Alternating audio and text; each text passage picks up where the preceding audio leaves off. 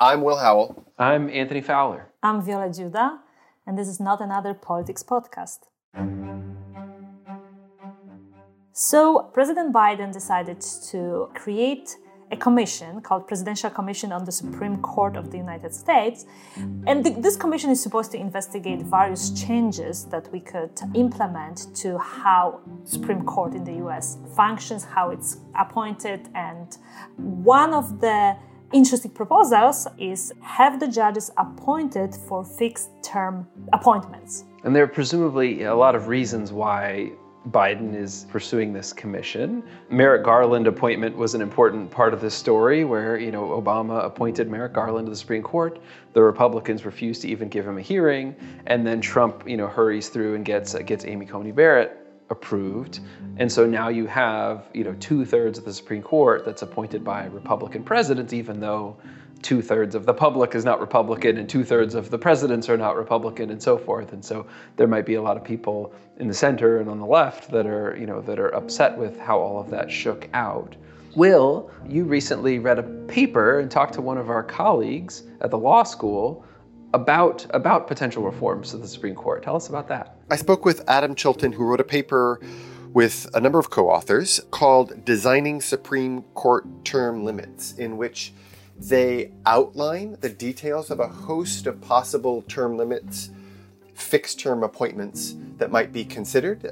They, they vary a bit in the specifics. They all have this feature, just this is about 18 year appointments. And what they do in this paper is try to think about the consequences for each of these reforms for levels of turnover on the court and what it would mean for the composition of the court. And they perform a bunch of simulations wherein they basically replay history over 50 year periods of time and imagine that these reforms were in place and then think about how the composition of the court would, would have, have changed as a result.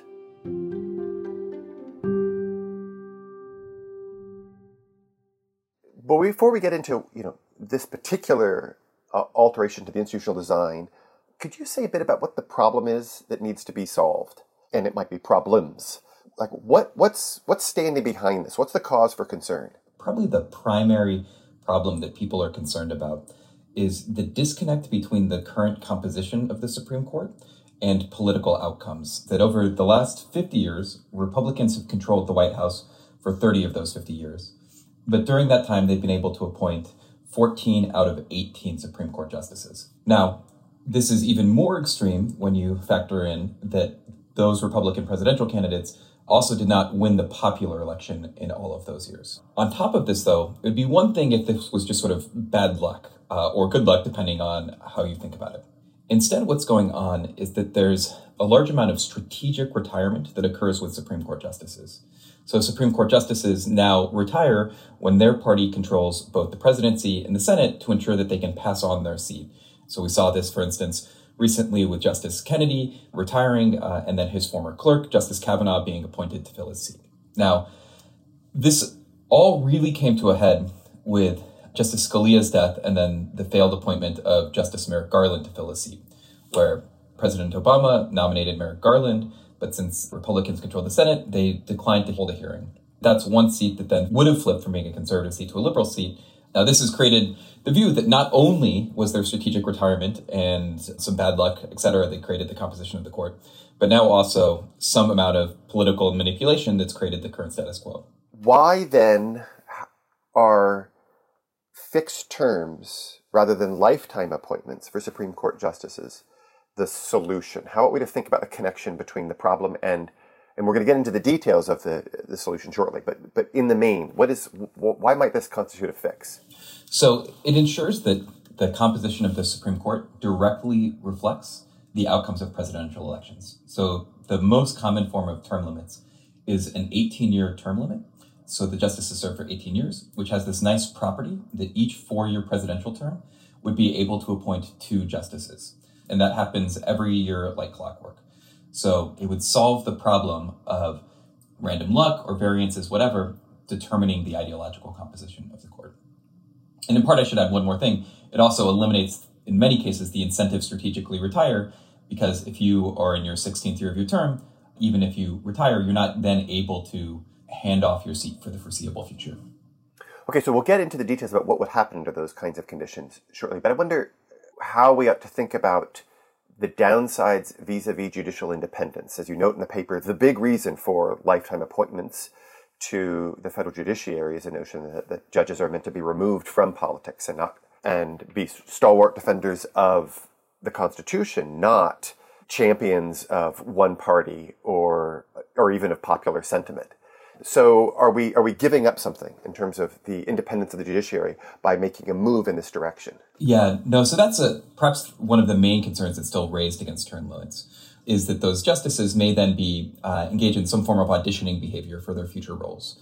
So they might worry about um, ruling in favor of big companies so that they can go be the general counsel at a major firm like you know Boeing or General Electric or something after, or they might want to go on uh, run for elected office themselves or they might want to be in academia, etc. Now, I think that this is a bit of a red herring because right now, if the justices wanted to run for office or go make a lot of money or move into academia or whatever it may be, they could choose to engage in this kind of auditioning behavior at any point if you're Justice Thomas or Breyer, etc., and then resign uh, at your own timing and your own will.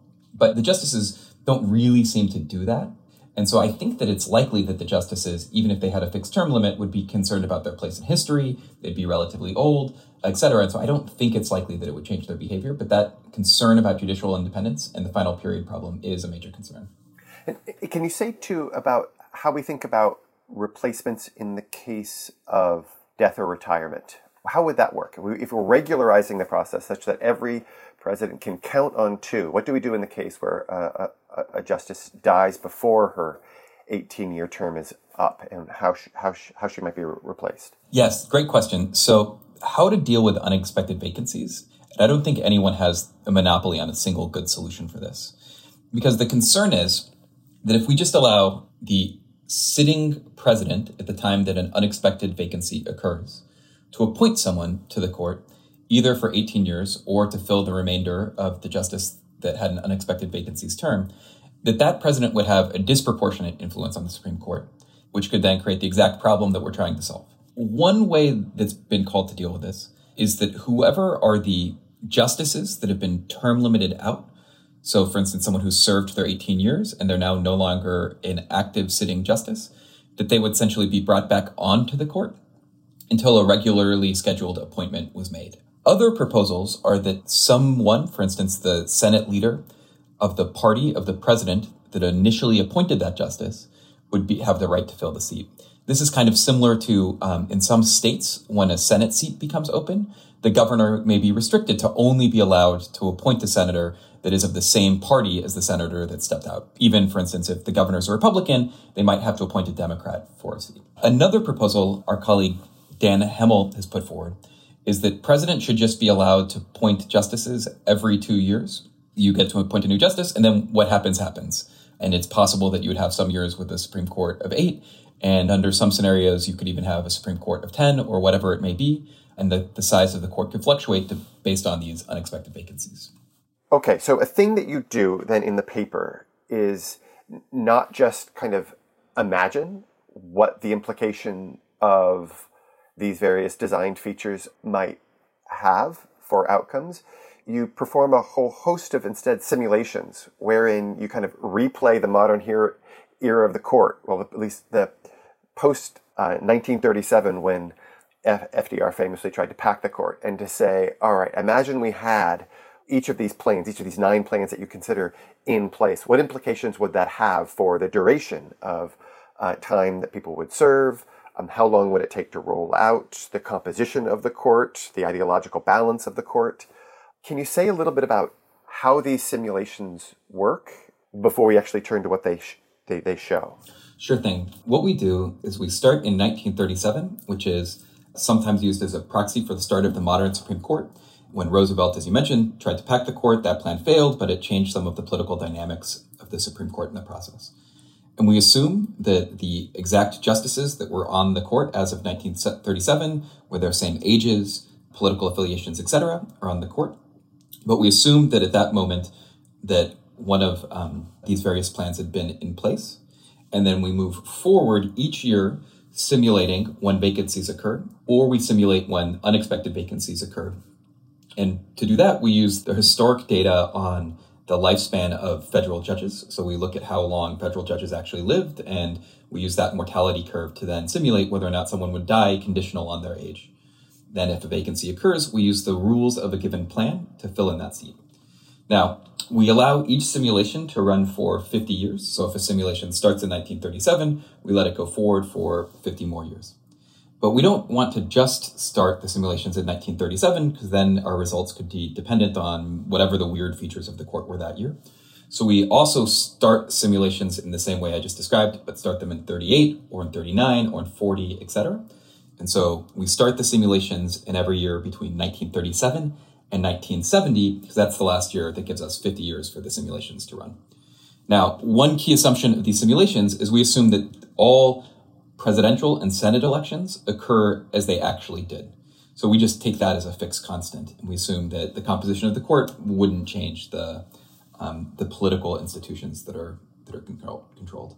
So walk us through some of the main findings. What do you discover? So regardless of what plans in place, the number of years with extreme ideological imbalance in the court would be uh, dramatically smaller. Now, we, for the purposes of this paper, define extreme ideological imbalance is wherein uh, more than 75% of the seats were appointed by presidents of the same party. So that's when the court is 7 2, 8 1, or theoretically 9 0. That would be extreme imbalance. Now, what we find is having any of these plans in place, regardless of their details, really reduces that kind of ideological imbalance. And you have far more years where the ideological composition of the court would have been either 5 4 or 6 3.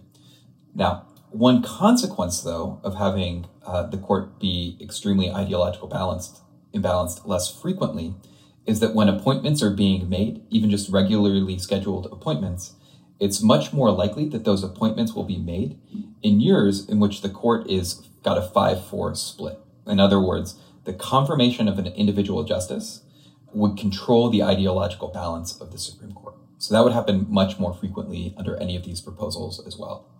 Now, this as a result heightens the need to have things in place like mechanisms that would force the Senate to vote uh, to avoid Senate impasses and avoid this Garland problem that I've been mentioning.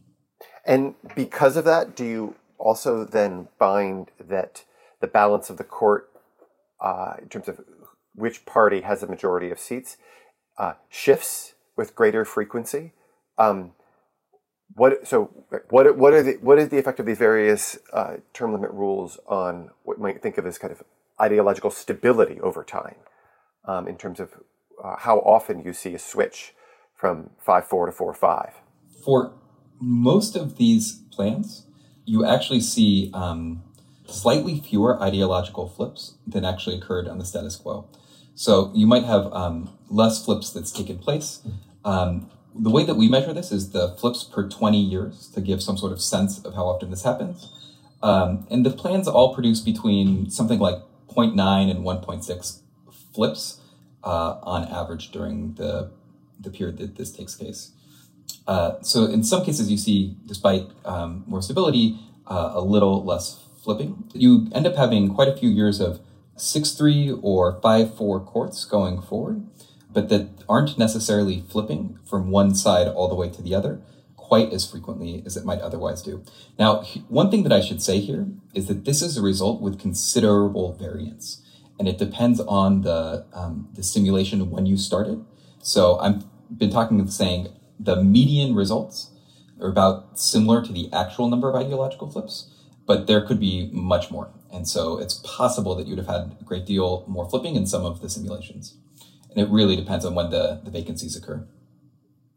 And if you were to handicap the likelihood that this reform, one version of these reforms, gets some momentum behind it, comes to the fore, what do you what do you think? I mean, what are the, what are the political chances that this is going to be something that, in the near term, uh, we're likely to be uh, confronting, either because the case is going up to the Supreme Court, or before that, that Congress will be you know, voting on actual proposals? So President Biden has put together a presidential commission to study Supreme Court reform, which includes 36 people, mostly leading constitutional law professors, uh, several of our colleagues on the University of Chicago, that are supposed to study different possible reforms, including expanding the size of the court, reducing the jurisdiction of the court, having term limits, etc. My instinct that of these different options, that term limits will be to this the most appealing if this panel were to propose anything, any major reform at least. My guess is this is the most appealing. That said, uh, my guess is that in the short term, the votes in the Senate just simply aren't there, and you'd have to create, convince Joe Manchin and Kyrsten Sinema and another other moderate Democrats to all go along with this, and I don't think that they would. Now, what's possible is that this presidential commission endorses an idea like this. Nothing happens in the short term, but then perhaps Democrats pick up seats in the midterm elections in the Senate, or the Supreme Court really does issue a blockbuster opinion on abortion rights or on gun control that changes the politics of the situation. But I think you probably need both of those things, which is the public mood turning against the Supreme Court and one party to gain a bigger edge in the Senate before anything's likely to happen. Well, so you gave us a little summary already, and we heard the interview. Is there is there more that you want to tell us about this paper? Any you know interesting nitty gritty details that weren't covered in the interview? Well, I think there are a few things that are worth underscoring. Like, what is the problem that we're trying to solve? And I guess I'd be interested in both of your thoughts about Adam's characterization, the paper's characterization, and your own thinking about, you know, why might we want to have a fixed term appointments to begin with? So, in the interview, Adam said that that the problem he thinks, or at least in his view, that this reform is supposed to fix is this disconnect between political outcomes and the composition of the Supreme Court. So here immediately I have two things that make me uneasy. One is why is this a problem in the first place? And the second one, how is this reform actually going to fix that problem, if, if that's a problem? So I, I would be interested in what, what you think about this, but why would this disconnect be a problem? I share your concerns, I think, which is we have elected officials in the United States. We have senators and have members of Congress and governors and presidents and so on, and we think that they should be beholden to the general public and they should reflect generally reflect the preferences of the public. We don't typically think of Supreme Court justices in the same way. They are not directly elected. They're not supposed to be you know, constrained by public opinion, for example. And we sometimes want them to do things that are not publicly popular. We want them to look out for minority interests. Um, and we can think of lots of landmark Supreme Court decisions that we think of as very good for our country that weren't may not have been democratically popular at the time. Brown v. Board of Education was probably not very popular among the median vote. You know, Roe v. Wade may not have been popular for the median voter. The right for somebody to burn a flag uh, burn the American flag is not popular among the median voter, but it's something that we think of as, as important and constitutional and, and part of our, you know, part of our, our, our, history of free speech and so on. So there's there's something about the premise that bothers me actually. There's something about the premise that says, oh, we we don't want the Supreme Court to be too far away from public opinion, except of course on all the other times where we've liked that the Supreme Court was far away from public opinion, right? There's something that bothers me about the premise. So what do we do with then the fact that over the last 30, 40 years, presidents routinely appoint to the judiciary, generally, not just to the Supreme Court, people who share their ideological outlook. That our hopes and, you know, aspirations for the judiciary is that it sits apart from politics and that they uphold constitutional provisions. But the fact of judicial politics is one in which ideological and partisan considerations uh, play a prominent role in the selection of judges and justices, but then also in the decisions that judges and justices actually render. And so, if we lived in, in the world that I think you've characterized, Anthony, it would then, I too would be less troubled. What we want are people who are going to be dogged, steadfast defenders of constitutional principles. But what we get are partisans in robes but I think there are two responses to what you just said, and I think there's a lot, a lot of truth in what you said. But I think one response is well, if our problem with the Supreme Court is that we do get partisans instead of some sort of impartial judges, then perhaps we should think about ways to reform the Supreme Court that would address that problem. But even if we say, okay, there's no way to address it, the judges will also be part, always be partisan. It's not obvious to me that we want the partisan composition of the court to swing back and forth with who is currently in power. So, you know, like if you look at the, at the recent years, we had a, a Democratic president and then we had a Republican president, now we have a Democratic president. Do we really believe that those elections reflect some sort of major shift in the conservatism uh, or, or liberalism of the American public that should be reflected in the conservative conservatism or liberalism of the Supreme Court. I, I, don't see that. I think, you know, people liked Trump for some reason and then they disliked him and they preferred uh, Biden for another reason. And, and I don't see why this should be reflected in the composition of the court. I find what both of you are saying somewhat compelling, and I, I, I, can see both sides of the argument here. I mean, I think given the political system we're in, we might want to implement term limits or think of solutions to that problem. But I also completely agree with Wioletta in the sense that the real problem is where we started. The real problem is that these Supreme Court justices are acting like ideological legislators. And if we could think of ways to solve that problem, that would be even better. Maybe one solution is we should want, we want to remove this from presidents and senators entirely. I know that's uh, that's obviously unconstitutional as well, and it would, would require uh, an amendment and so on. But maybe we want the justices to be selected by the remaining justices, and maybe we want the justices themselves to be to, to be primarily motivated by legal principles, not by any kind of ideological or partisan motivations. So we should be thinking about reforms like that that could push us in that direction. There's something else that's, that bothers me, which is you'd like to think that all these legal scholars are recommending term limits because of some principle. And I think there probably is some good principled argument in favor of term limits. But we don't know for sure. You never know if if one of the reasons that we're talking about term limits a lot is not because of some principle, but because we just don't like the current composition of the court. That's something to worry about because the whole idea of lifetime appointments of the justices was that they would not be, you know, they would be immune to these kinds of political pressures. So the idea that as soon as a bunch of legal scholars decide they don't like the current composition of the court, they say, you know what, we should have term limits for the for the Supreme Court. There's something that bothers me about that. Even if in principle, you know, it might have been a good idea from the beginning to have term limits. You shouldn't decide that you like term limits all of a sudden just because you don't like the, a few judges that are on the court right now. But let me let me come to, to the defense of this argument. So, you know, there's something more. It's not that they don't like the current composition of the court, but there is a sense in which a conservative court does not seem to be representative of the trends that we've been seeing in the society over the last X years, where the society is slowly liberalizing and their position on abortion and gay, gay rights and uh, you know environment and gun control has been shifting. So you know I, I think there's a, it's it's sort of like hard argument to make because whenever you make it, it seems partisan. But there's an argument to be made that that the court seems to be more conservative now than than where the society is heading.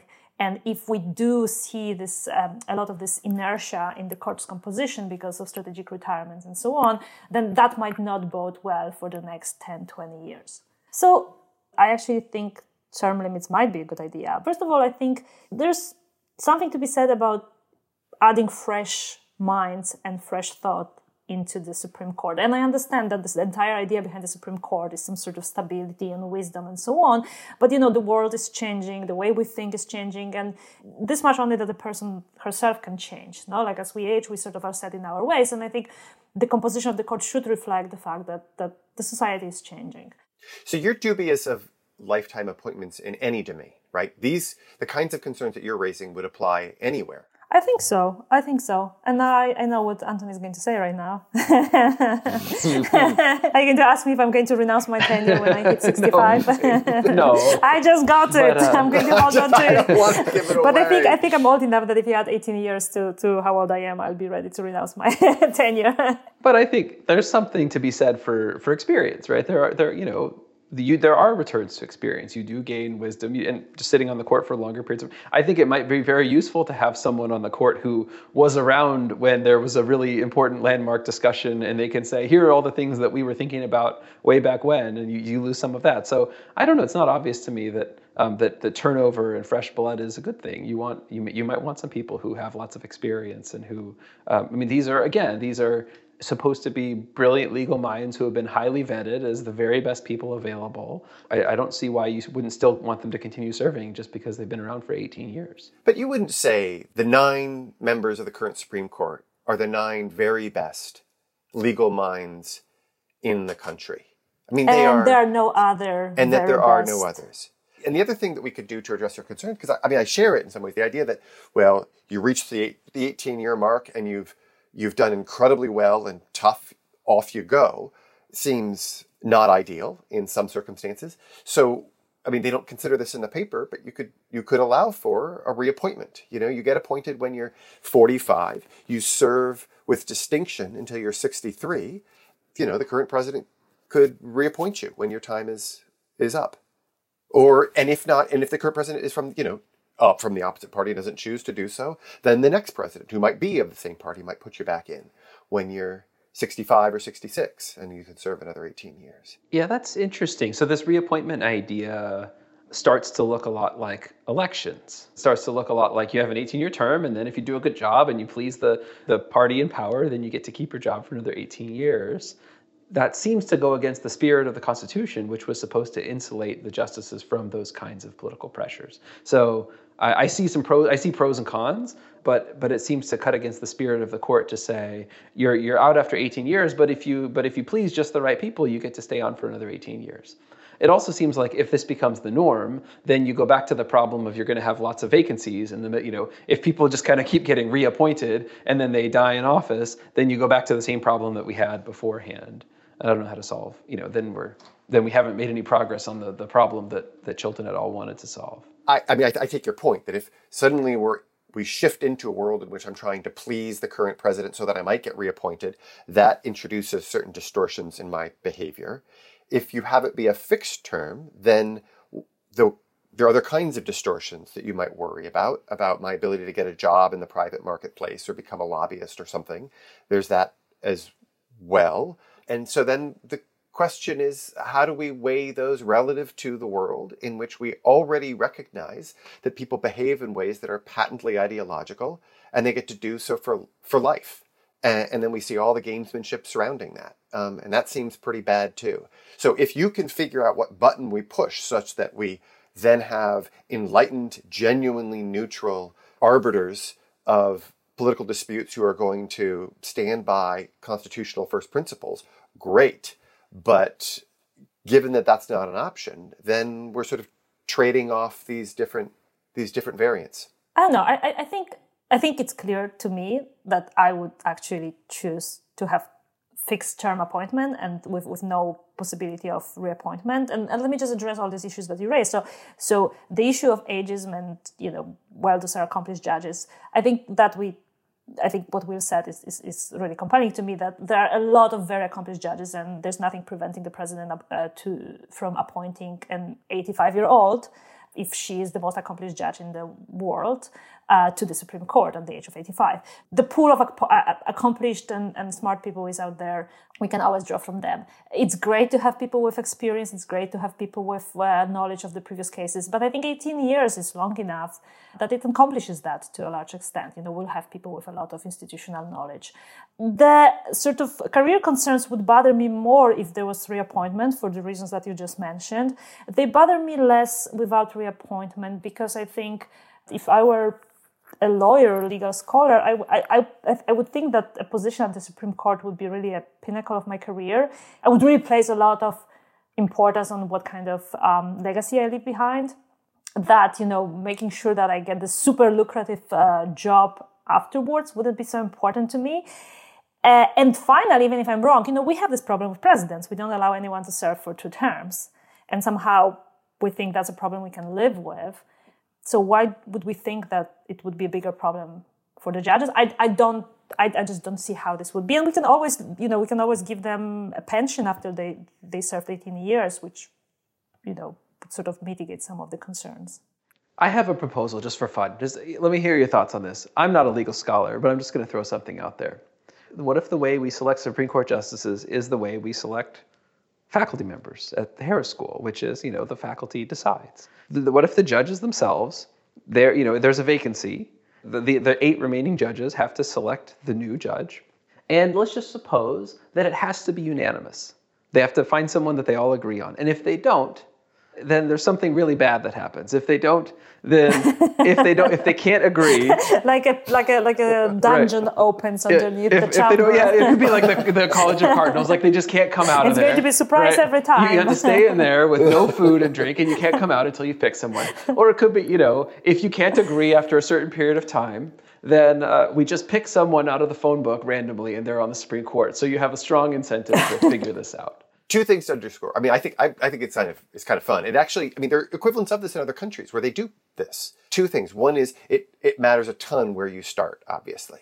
So if you start in a world, I mean, in the extreme where everybody right now is extremely conservative, then they can just perpetuate this ever more by just reappointing everybody who's conservative. Well, not everybody. I mean, you know, you've got three liberals on the court, and they would all have to sign off. That's right. Under my proposal. That's right. But but but you can see how the the composition is going six to three is going to matter going forward. So so there's that. The other thing that you would worry about again is is simply you know um, we, we have to think about what the role of a the judiciary is in a democracy. And if what you think is that it's meant to uphold fixed constitutional principles and apply them, then we can proceed with a fair measure of comfort with what you've described. But if you think it ought to reflect public opinion in some kind of way, or or the sentiments of uh, the larger public about the purposes of government, well, then you'd worry about this extreme form of insulation for the judiciary, right? You'd want some kind of democratic check that you've just shut down.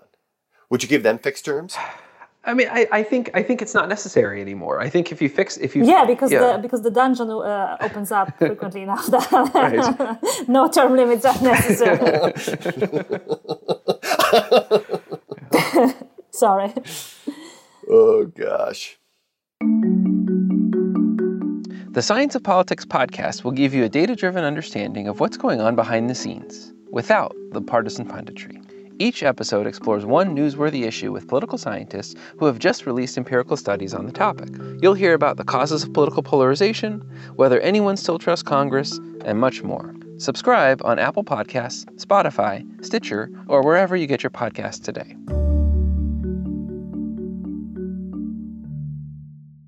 All right. So, what did you guys think? We have to. We have to do. I mean, the, the core, lest our conversation, uh, you know, range too widely the core of this paper consisted of a bunch of simulations that generated a set of predictions about how the composition of the court and turnover within the court would vary under these alternative appointment mechanisms.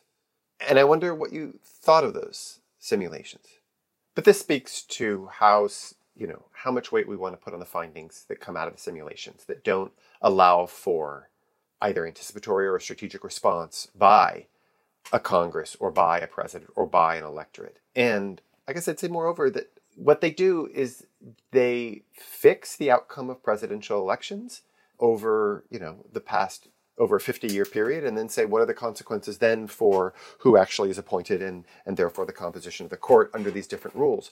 But a world in which you've got a five to four court and there are you know two judges that are coming up from the same party and then then you know members of one party you can anticipate who are running for president anticipate them saying look if we're going to hold on to the court you've got to vote for me otherwise we're going to lose the court and all these other things are going to follow from it. And then that might, might bear on um, what an electorate does that in 2016 mcconnell played an important role in getting trump elected because by holding out this one seat and then trump coming forward and downloading a list of republican nominees that were approved by the Federalist Society, he was able to say, "You see, we can turn this thing around. It's uh, this is the first act that I'm going to take," and his ability to deliver on that uh, attracted some votes. People who you know might have looked upon him with a fair bit of skepticism, either because they weren't convinced that he was a true conservative, or because they were troubled by you know his excesses on the campaign trail. And so, in that kind of way, I mean, that's something that's true of contemporary politics. It certainly would be true in a world in which you could count on you know, being able to make two Supreme Court appointments that, that might bear on electoral outcomes. Um, and so holding that fixed and then running the simulations doesn't necessarily yield a set of outcomes that, that would actually we would actually observe. Your concern is that a bunch of voters who might otherwise select vote for president based on competence and who you know who's going to be a good leader they end up just voting based on you know ideology and saying you know the supreme court's too important we can't. I maybe I'm a conservative, um, but I don't like Donald Trump. I but you know I, would prefer that Donald Trump not be president, but I can't risk letting two more liberals on the court, and so I end up voting for Donald Trump nevertheless. And so that's the concern yes. you have in mind. Well, is that? Is I think I think that's a really um, valid concern that that the, the elections would be more about the Supreme Court than they are right now, and in a predictable way, like because every president appoints two judges and yeah, that would that would lead uh, to even higher polarization and, and lower accountability of the presidents. And all the more so because, well, I don't know. Can I have it both ways? I don't think I can have it both ways. What I was about to say, which then I think is wrong, is all the more so because the simulations show that you have a more balanced court, and so therefore the composition of the court is. There you go. But You I don't. I don't get to have it both ways. I can't both no, say no. that. So, so I think, yeah, I, I think there are two things. One is that, that the simulations hold it constant, but uh, and what what does this assumption do to the you know um, believability of these uh, simulations? But but another thing that they're pointing out is this unintended consequence, not necessarily for the composition of the Supreme Court, but for the elections, that they will be more partisan and more separated from the polit- from the economic outcomes that the president delivers, and more about you know forward-looking composition of the Supreme Court. And I would worry about that quite a bit. and that that might vary. I mean, this is already a consideration, right? In every every presidential election, that's already something that's on the minds of voters. I mean, it's, it'd be all the more so a consideration if it was a virtual guarantee that there were two judicial seats up for you know up for grabs every time. But it's already something the voters are thinking about. So to the extent that we think this is a problem, this is really a reason to go back and think about other other reforms that could improve the court, like like we talked about before, rather than you know a reason to favor term limits versus not. Yeah, I, I think it's a problem not because it's something about our politics that we want to try to eliminate. It's a problem for us in thinking about how seriously to take the the results of the simulations. And and to be clear, it's going to vary, right? A world in which there's only two that are up, and I know that there are only two, and the composition of the court is eight to one, then maybe I don't worry so much about you know Supreme Court appointments when casting a presidential vote because I know there you know there are only going to be two in play. It's not going to change the outcome, but I I worry more in a world in which it's five to four. So if so so if you're right that in the world with Supreme Court term limits, you get more partisan ideological voting in presidential elections. And if it's the case that the public, suppose the general public on average prefers liberal Supreme Court justices over conservative justices, you might you might worry that this could this could inadvertently lead to Democrats winning more presidential elections and doing so consistently, and could actually skew the court sort of even more away from you know the median voter than what we have now potentially, It's possible. or vice it could go the other way. I don't know.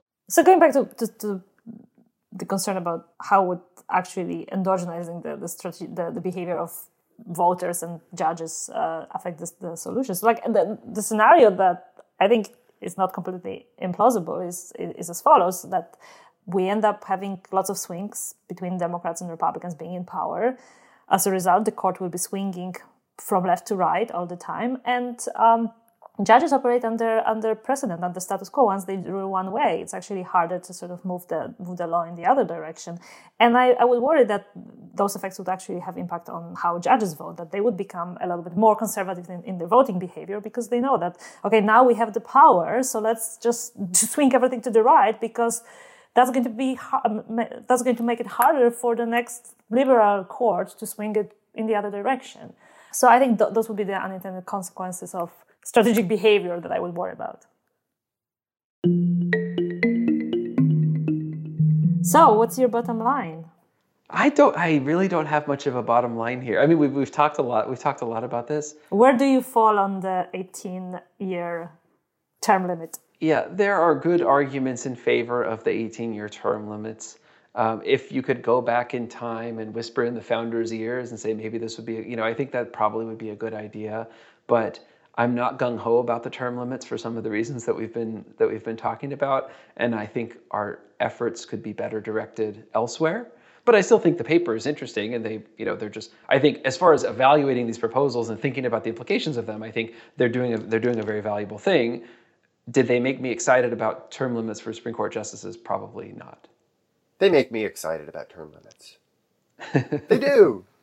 well, I mean, uh, here's what I, I what I liked about the paper is how it attended to a set of reform proposals that are on offer and encouraged us to think through the differences between them and their implications for a set of quantities of interest. Like, what does this mean for turnover and, and compositional effects of the Supreme Court? And we know that you know, the composition of the Supreme Court, we may not like it, but the composition of the partisan composition of the Supreme Court matters a ton for the decisions that are actually rendered. I'm not sure that the findings of the simulations themselves are what convinced convinced me that that that fixed terms are the right way to go, but for a host of reasons that we also discussed, I'm inclined to support them. Um, I, I, am really troubled about a world in which, particularly as you know, people live longer, that we have people serving in positions of power based upon a single appointment for decades and decades. That 18 years is a good amount of time. It allows, it ensures that presidents can each appoint two within a, a particular term, and you can sort of stagger it that way by while while still keeping, um, you know, nine is the number of Supreme Court uh, justices that we have. So I think, like on net, I come around. I share Adam Chilton's view, which is that we ought to go down um, this road and, and, and, adopt this proposal. But I, I am highly suspect that this Supreme Court Commission is going to actually make this recommendation, much less that then the reform will actually be adopted. I also support uh, this 18 uh, term fixed fixed term for uh, the Supreme Court judges for as I said, different reasons than uh, the authors do or some proponents of it do, but I think there are good reasons to support it. Uh, but I think what the paper uh, sort of made me realize even more than, than what I realized before is that there's a variety of issues that we have with the Supreme Court that this reform is not going to fix. And it's actually very hard to think about the reform that's going to fix it. Yeah, it's worth trying. So perhaps this commission is going to give us some additional suggestions that, that we are going to discuss on our further episodes and, and perhaps we're going to move forward with some reforms.